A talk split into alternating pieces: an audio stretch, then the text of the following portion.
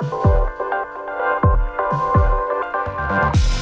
and welcome to the update. I'm Michelle Stevenson.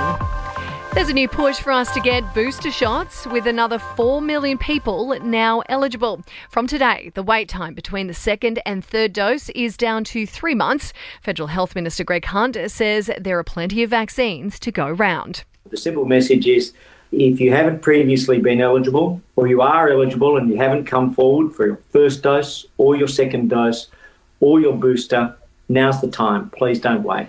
Proof of vaccination laws are now in effect across WA. Unvaccinated people will be denied entry into hospitality and entertainment venues, as well as gyms, hospitals, and bottle shops.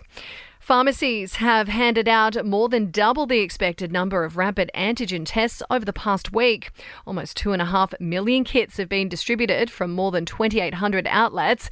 Pensioners and concession card holders are eligible to collect up to 10 free at home tests over three months. Anthony Albanese says he's not surprised the federal government is being marked down by voters in the latest opinion poll. Newspoll shows the opposition would easily be propelled into office with a 12 point lead over the coalition. The Labor leader says the government only has itself to blame, though. This government's failure on the, the big uh, grand slam of failures during this pandemic of tracing, testing, quarantine facilities, and vaccinations is there for all to see. Meantime, the PM has been dealt another blow with Northern Territory Senator Sam McMahon defecting from the country Liberal Party to sit as an independent. And beer prices are on the way up. Pub owners and industry groups have joined forces, calling for a reduction to federal government beer taxes, which will see costs rise across pubs and clubs from tomorrow.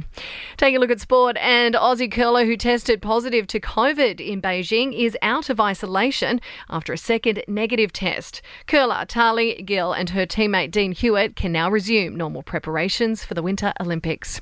And the NFL Super Bowl is set with the Los Angeles Rams taking on Cincinnati in a fortnight. Now, in entertainment news, Fifty Shades alum Dakota Johnson and Coldplay's Chris Martin have been spotted having a romantic dinner in LA. It says rumours swirl about when they may be getting married. Apparently, Rita Ora is looking at setting down permanent roots here in Australia. The 31 year old singer says she loves being here and is keen to buy a Sydney property. And Katy Perry and Orlando Bloom were spotted getting cozy at a New York restaurant for date night, the couple grabbing a bite to eat after seeing a Broadway show. And that's the latest from the Nova Podcast News team. We'll see you tomorrow morning for another episode of The Update. I'm Michelle Stevenson.